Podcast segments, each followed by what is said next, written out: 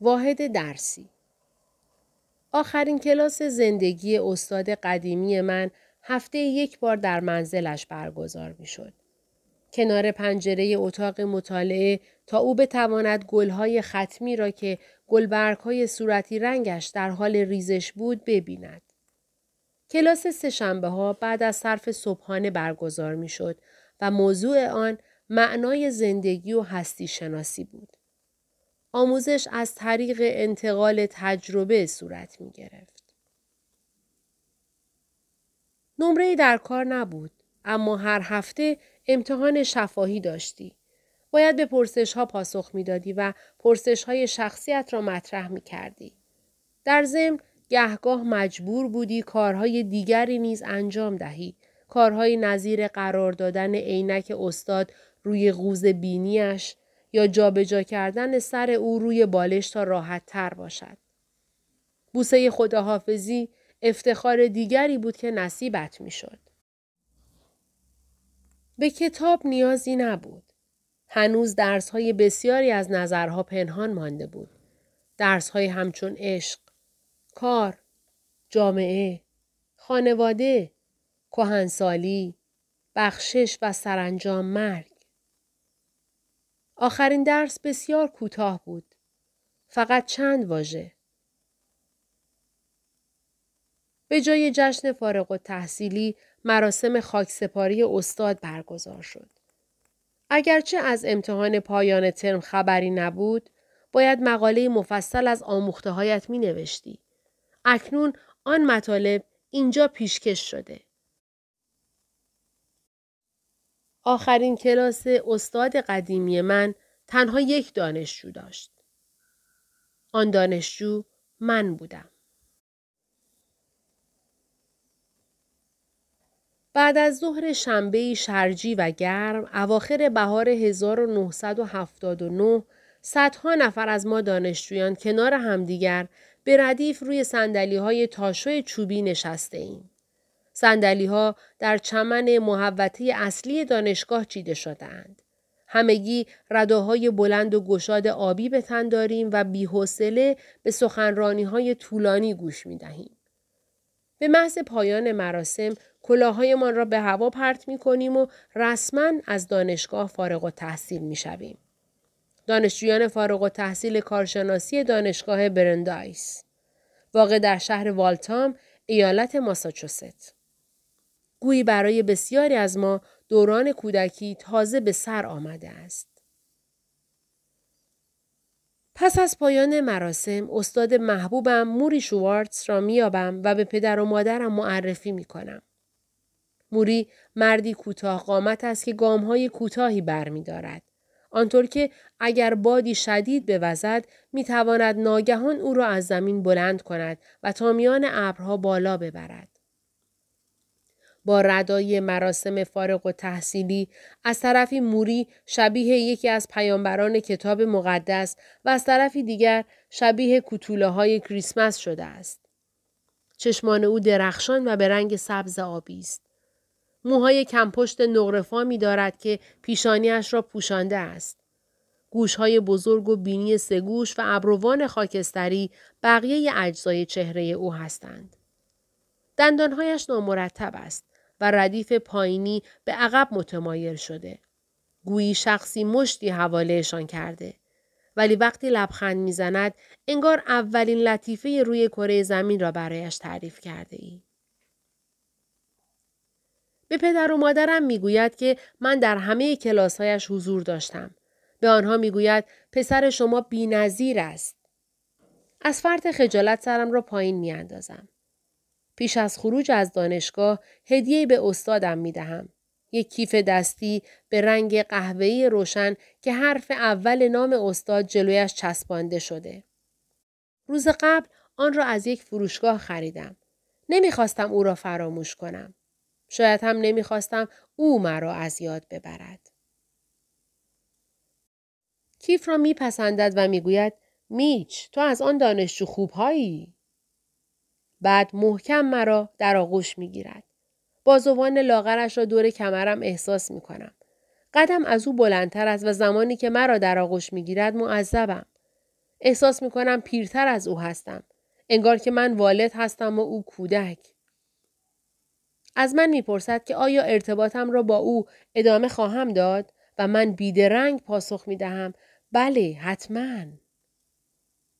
زمانی که به عقب گام بر می دارد متوجه می شوم که اشکهایش سرازیر شده.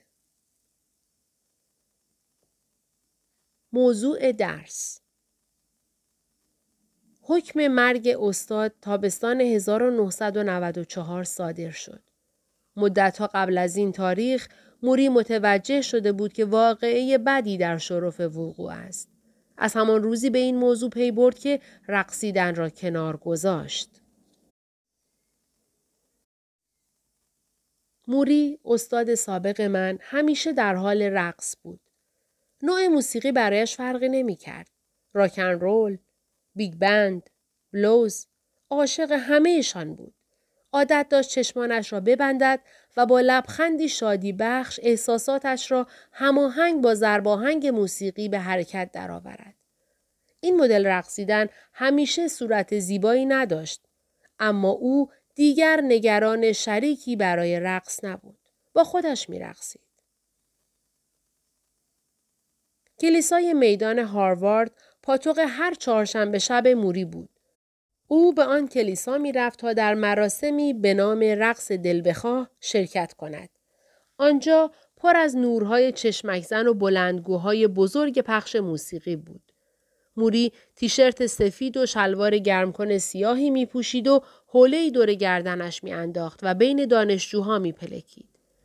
برایش فرقی نمی کرد. با هر موزیکی که پخش می شد می رخصید. از موزیک رقص لیندی گرفته تا ترانه های جیمی هندریکس. او می چرخید و بدنش را تاب می‌داد. موری مثل رهبر ارکستری که بر اثر مصرف آمفتامین از خود بیخود شده آنقدر دستانش را حرکت می‌داد که قطرات عرق از کمرش سرازیر می‌شد.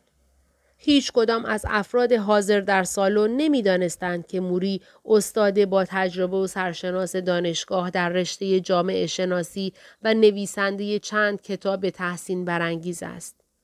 آنها تصور می‌کردند موری پیرمردی کم عقل است. یک بار نوار کاستی از موزیک رقص تانگو آورد و درخواست کرد که از بلندگو پخش کنند. بعد در حالی که مثل عاشقهای پرشور و حرارت آمریکای لاتین با چالاکی میرقصید سالن رقص را غرق کرد. وقتی رقصش تمام شد همه برایش کف زدند. می‌شد تا ابد در آن لحظه باقی ماند. ولی دیگر رقص برایش ممنوع شده بود. در شهست سالگی به بیماری آس مبتلا شد طوری که نفسش به سختی بالا می آمد. یک روز کنار رودخانه چارلز قدم می‌زد که ناگهان باد سرد شدیدی وزید و راه تنفسش را مسدود کرد. به سرعت موری را به بیمارستان رساندند و به او آدرنالین تزریق کردند. چند سال بعد در راه رفتن مشکل پیدا کرد. یک بار در جشن تولد یکی از دوستانش بدون علت مشخصی روی زمین افتاد و بار دیگر در سالن تئاتر از پله ها به پایین قلتید. چند نفر حیرت زده دورش حلقه زدند. شخصی فریاد زد برش را خلوت کنید بگذارید هوا به او برسد. آن موقع حدود هفتاد سالش بود. زمزمه های مردم را میشنید. همش از پیری است. آنها به موری کمک کردند تا روی پاهایش بایستد. اما او که همیشه قبل از همه ما از احوال درونیش آگاه بود یقین داشت که مشکل چیزی بیشتر از کهولت است. همیشه خسته و کسل بود. نمی توانست خوب بخوابد و رویای مرگ می‌دید. موری بارها و بارها به مطب دکترهای مختلف رفت. آزمایش خون داد. آزمایش ادرار و آزمایش روده از طریق مقعد و سرانجام وقتی هیچ بیماری تشخیص داده نشد یکی از پزشکان دستور نمونه برداری داد. از ازوله ساق پایش نمونه برداری کردند و جواب آزمایش نشان داد که احتمالاً مشکلی در سیستم عصبی وجود دارد. پس دوباره آزمایش داد. برای انجام دادن یکی از آزمایش ها باید روی صندلی مخصوصی می نشست. چیزی شبیه صندلی الکتریکی تا پزشکان با عبور دادن جریان سریع برق از بدنش واکنش های عصبیش را بسنجند. بعد از بررسی دقیق نتیجه آزمایش ها، پزشک معالج موری گفت این مسئله به بررسی بیشتری نیاز دارد. باید یک بار دیگر آزمایش بدهید. موری پرسید چرا؟ موضوع چیست؟ مطمئن نیستم. واکنش های ازولانی شما کند است. واکنش های او کند شده بود؟ یعنی چه؟ عاقبت روزی شرجی در اوت 1994 موری و همسرش شارلوت به مطب یک متخصص اعصاب و روان رفتند. پزشک از آنها خواست که بنشینند و سپس درباره بیماری موری توضیح داد. او مبتلا به بیماری ALS شده بود. تسلب بافتهای بدن از نوع ثانویه آن. بیماری لوگریک. مرضی کشنده و لاعلاج در سیستم عصبی. درمان قطعی این بیماری هنوز کشف نشده است. موری پرسید چطوری مبتلا شدم؟ هیچ کس نمی‌دانست. لاعلاج است؟ بله. پس دارم میمیرم. دکتر پاسخ داد بله همینطوره. متاسفم. پزشک تقریبا دو ساعت با صبر و حوصله به همه پرسش های موری و شارلوت پاسخ داد و هنگامی که خواستند مطب را ترک کنند دفترچه کوچکی به آنها داد که راهنمایی درباره بیماری LAS بود. مثل اینکه یک حساب بانکی باز کرده باشند. بیرون مطب خورشید می درخشید و مردم مشغول کارهای خودشان بودند. زنی با عجله می دوید تا سکه داخل پارکومتر بیاندازد. زن دیگر خاروبار در دست داشت و به راه خود می رفت. میلیون ها اندیشه گوناگون از مخیله شارلوت می گذشت. کی همدیگر را ترک خواهیم کرد؟ چگونه از پس این موضوع برخواهیم آمد؟ چگونه صورت حسابها را پرداخت خواهیم کرد؟ و استاد قدیمی من نیز از اینکه همه چیز مانند قبل بود حیرت زده شده بود. نباید دنیا متوقف شود؟ آنها نمی‌دانند چه بلایی سرم آمده؟ اما دنیا نه تنها متوقف نشده بود بلکه ابدا توجهی به وضعیت موجود نداشت. موری همانطور که بیرمق در اتومبیل را میگشود احساس کرد که خودش را درون گودالی پرت کرده. او میاندیشید حالا چه اتفاقی میافتد؟ همچنان که استاد قدیمی من به دنبال پاسخ پرسشهایش بود، بیماریش هفته به هفته و روز به روز وخیم می‌شد. یک روز صبح که اتومبیلش را از گاراژ بیرون آورد، به زحمت توانست ترمز بگیرد. دوران رانندگیش به پایان رسیده بود. او عادت داشت پیاده روی کند. به همین خاطر اسایی خرید و این پایان دوران پیاده روی مستقلش بود. همیشه برای شنا به باشگاه YMCA می رفت. ولی متوجه شد دیگر نمی‌تواند به تنهایی لباسهایش را در بیاورد. بنابراین اولین پرستار خانگیش را استخدام کرد. تونی پرستار موری دانشجوی رشته الهیات بود. او به موری کمک می کرد که داخل استخر شود و از آن بیرون بیاید و لباسهایش را عوض کند. در رختکن بقیه شناگران وانمود می کردند که موری را نگاه نمی کنند. اما واقعیت این بود که به او خیره می شدند و این پایان خلوتش بود. پاییز 1994 موری به دانشگاه برندایس آمد تا آخرین واحد دانشگاهیش را تدریس کند. البته می توانست به راحتی از زیر بار این مسئولیت شانه خالی کند. به هر حال مسئولان دانشگاه این موضوع را درک می کردند. چرا جلوی این همه آدم درد بکشی؟ در خانه بمان و به کارهای شخصیت برس. اما حتی اندیشه استعفا هم به ذهن موری خطور نکرد. و دقیقا کاملا برعکس لنگان لنگان وارد کلاس خود شد. خانه ای که بیش از سی سال در آن زیسته بود. چون با اصا راه می‌رفت مدتی طول کشید تا به صندلیاش برسد. سرانجام روی صندلی نشست. با حرکتی سریع عینکش را از روی بینیش برداشت و به جوانهایی نگریست که در سکوت محض به او خیره شده بودند. دوستان من، فکر می کنم همه شما که در این کلاس هستید می خواهید واحد روانشناسی اجتماعی را بگذرانید.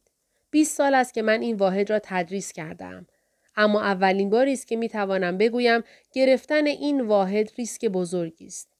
چون من به بیماری لاعلاجی مبتلا هستم و شاید تا پایان این ترم هم زنده نمانم. اگر احساس می کنید این موضوع برایتان مشکل ساز می شود این واحد را حذف کنید. من درک می کنم. موری لبخند زد و این گونه راز بیماریش فاش شد. بیماری ALS همانند شمعی روشن است. به تدریج اعصاب را می سوزاند و آب می کند تا فقط توده موم از بدن به جا می ماند. معمولا کارش را از پاها شروع می کند و بعد راهش را به طرف اندامهای بالایی ادامه می دهد.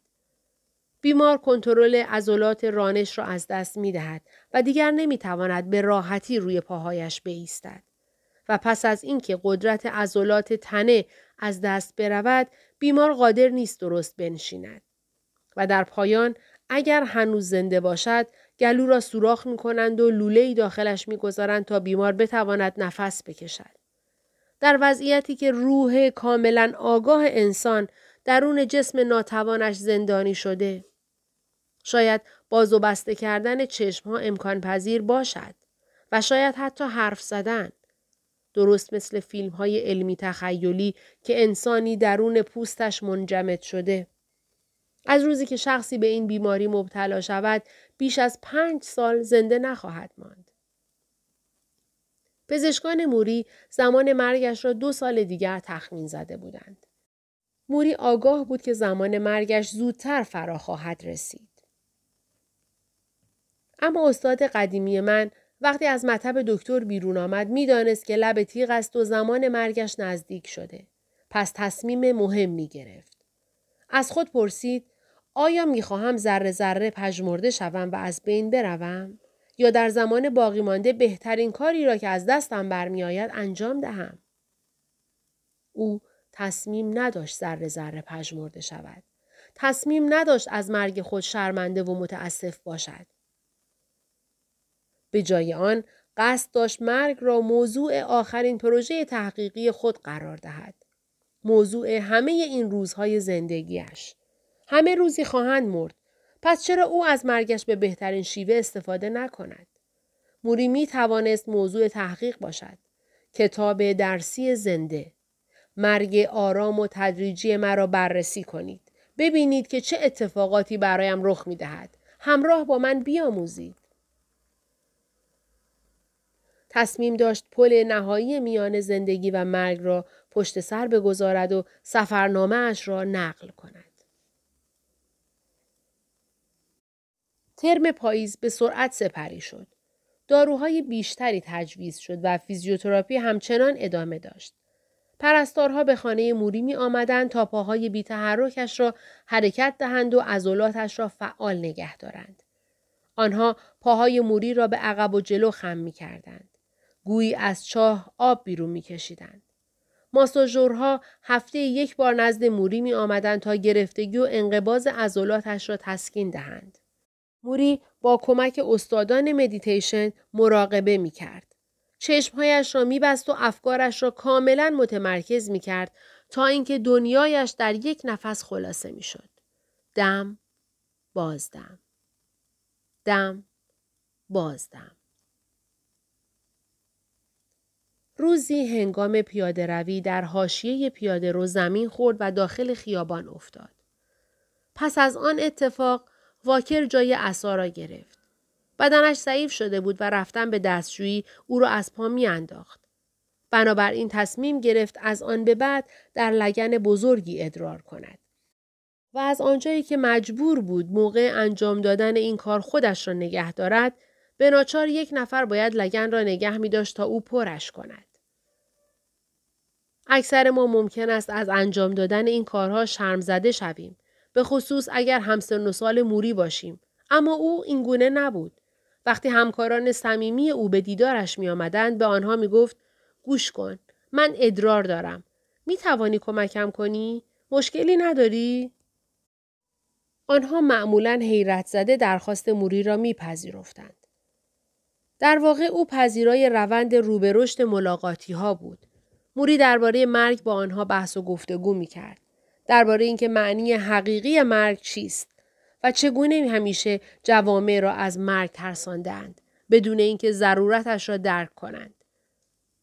موری به دوستانش اعلام کرد اگر واقعا مایلند به او کمک کنند ترحم و دلسوزی را کنار بگذارند به دیدن او بیایند یا به او تلفن بزنند و مثل سابق مشکلاتشان را با موری در میان بگذارند. چون او شنونده ای شگفتانگیز بود. با وجود همه اتفاقهایی که برایش میافتاد صدایش همچنان قدرتمند و گیرا و ذهنش انباشته از میلیون ها اندیشه بود. موری قصد داشت اثبات کند که کلمه مرگ مترادف با از کار افتادگی و بی استفاده بودن نیست. کریسمس آمد و رفت. موری ایمان داشت که آن سال آخرین سال زندگیش خواهد بود. اما در این باره به هیچ کس چیزی نگفت. دیگر از صندلی چرخدار استفاده می کرد. موری با گذر زمان دست و پنجه نرم می کرد تا بتواند حرفهایش را به همه کسانی که عاشقشان بود بگوید. در این گیرودار یکی از همکاران موری بر اثر حمله قلبی درگذشت. او به مراسم تدفین دوستش رفت ولی غمگین به خانه برگشت. گفت چه ائتلاف وقتی؟ مردم چه حرفای خوب و قشنگی زدند. ولی ایر هیچ کدام را نشنید. موری ایده بهتری داشت. به چند نفر تلفن زد و تاریخی را تعیین کرد. بعد از ظهر سرد یک شنبه روزی جمع کوچکی از دوستان و خویشاوندان در خانه موری به او پیوستند تا در مراسم تدفین زنده اش شرکت کنند. همه حرفهایشان را زدند و به او ادای احترام کردند. بعضی گریستند و بعضی خندیدند. زنی از حضار شعری خواند. پسر اموی من، عزیز من، دوست داشتنی من، ای قلب تو تا ابد جاودان، ای سرو استوار، ای در نوردنده لایه های زمان. موری با آنها گریست و خندید. آن روز او همه احساسات قلبی پاک و صادقانه و خالصانه را به زبان آورد. احساساتی که هرگز به عزیزانمان ابراز نمی کنیم.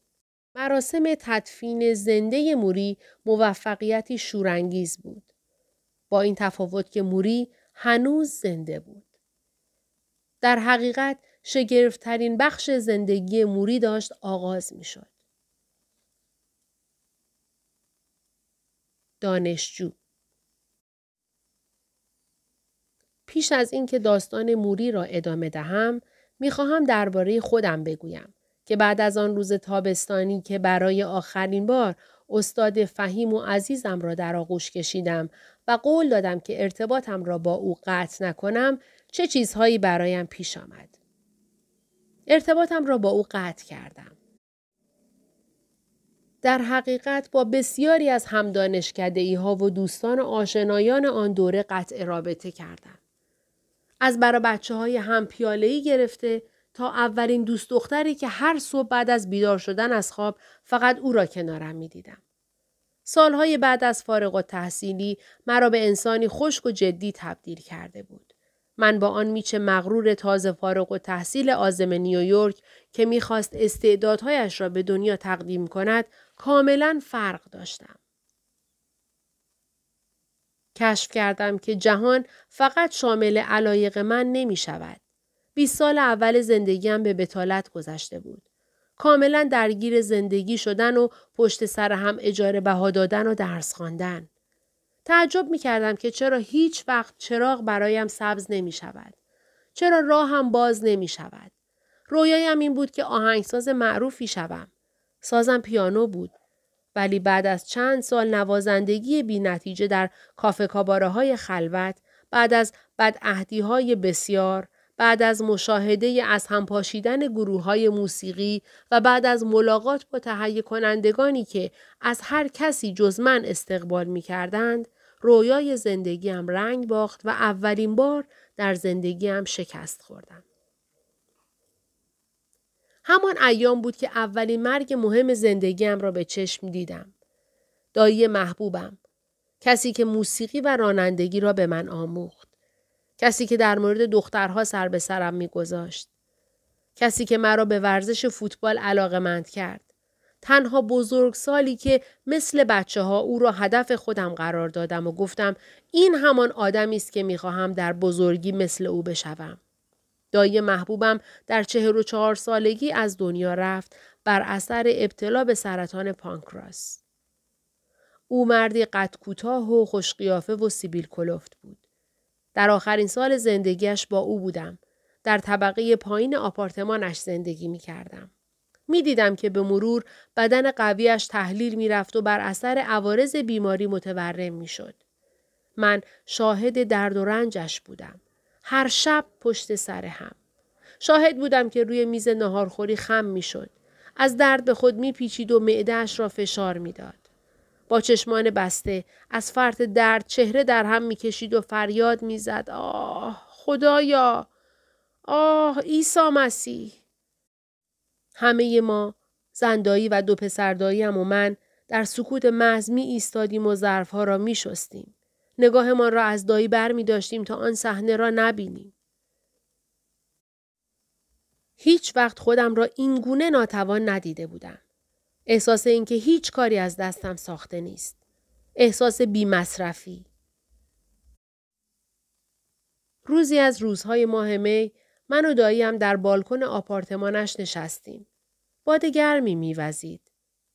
به افق نگاه کرد و در حالی که از فرط درد دندانهایش را روی هم فشار می‌داد گفت که تا سال دیگر زنده نخواهد ماند تا شاهد مدرسه رفتن بچه هایش باشد. از من خواست مراقبشان باشم. خواهش کردم از این حرفها نزند. با نگاهی غمبار به من خیره شد. او چند هفته بعد فوت کرد. بعد از مراسم خاکسپاری زندگیم عوض شد. احساس می کردم به یک بار زمان برایم ارزشمند شده. زندگی همچون آبی روان جاری بود. آن هم با سرعتی سرسام‌آور و من به حد کافی چالاک و فرز نبودم. کلی وقت هدر داده بودم. این شد که نوازندگی در کاباره ها آن هم کاباره های خلوت و آهنگسازی را یعنی آهنگ هایی که هیچ وقت شنیده نمی‌شد کلا کنار گذاشتم. دوباره در دانشگاه ثبت نام کردم و فوق لیسانس روزنامه نگاری گرفتم. بلافاصله پس از فارغ و تحصیلی اولین کار به من پیشنهاد شد. نویسنده مقالات ورزشی. به جای اینکه پی کسب شهرت برای خودم باشم درباره ورزشکاران مشهور مطلب می نوشتم و برای آنها کسب شهرت می کردم. برای روزنامه ها و مجله ها مطلب می نوشتم و حقوق می گرفتم. با سرعتی سرسام‌آور پیش می رفتم. دقیقه و ساعت نمی فهمیدم. کاری بی حد و مرز. کار تمام وقت. صبح از خواب بیدار می شدم، دندانهایم را مسواک می زدم و با همان لباس خواب پشت ماشین تحریر می نشستم. داییم برای یک شرکت بزرگ تجاری کار کرده بود. کاری یک نواخت و تکراری که از آن متنفر بود.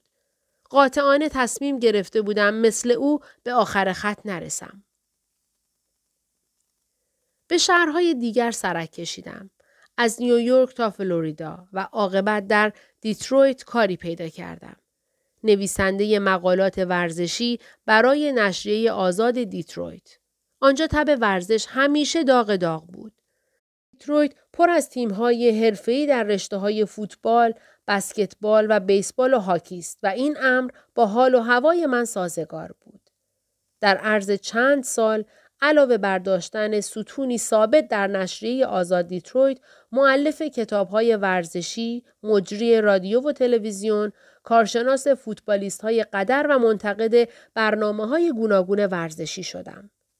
بخشی از گستره رسانه ملی من شدم که همکنون کشور را تحت پوشش قرار داده. کلی محبوب شدم. اجاره بها دادن تمام شد. شروع کردم به خریدن. خانه بالای تپه خریدم و اتومبیل پشت اتومبیل. در بازار سهام کلان کلان سرمایه گذاری کردم و پولهای گنده گنده به دست آوردم. سرعتم مثل اتومبیلی بود که با دنده پنج حرکت می کند. برای تمام پروژه های کاریم ضرب العجل تعیین می کردم و همهشان را هم سر موعد مقرر به پایان می رساندم. با نیروی فرابشری. سرعتم خیلی زیاد بود. تخت گاز می رفتم. بیش از حد تصورم پول درآوردم. با زنی مومشکی به نام ژانین آشنا شدم. با وجود برنامه های کاری شلوغ و غیبت های طولانیم او همه جوره عاشقم بود. من و ژانین بعد از هفت سال دوستی عاشقانه با هم ازدواج کردیم. یک هفته بعد از ازدواج سر کارم برگشتم. به ژانین و به خودم گفتم بالاخره روزی می‌رسد که ما هم بچه دار شویم. این آرزوی ژانین بود اما آن روز هرگز از راه نرسید.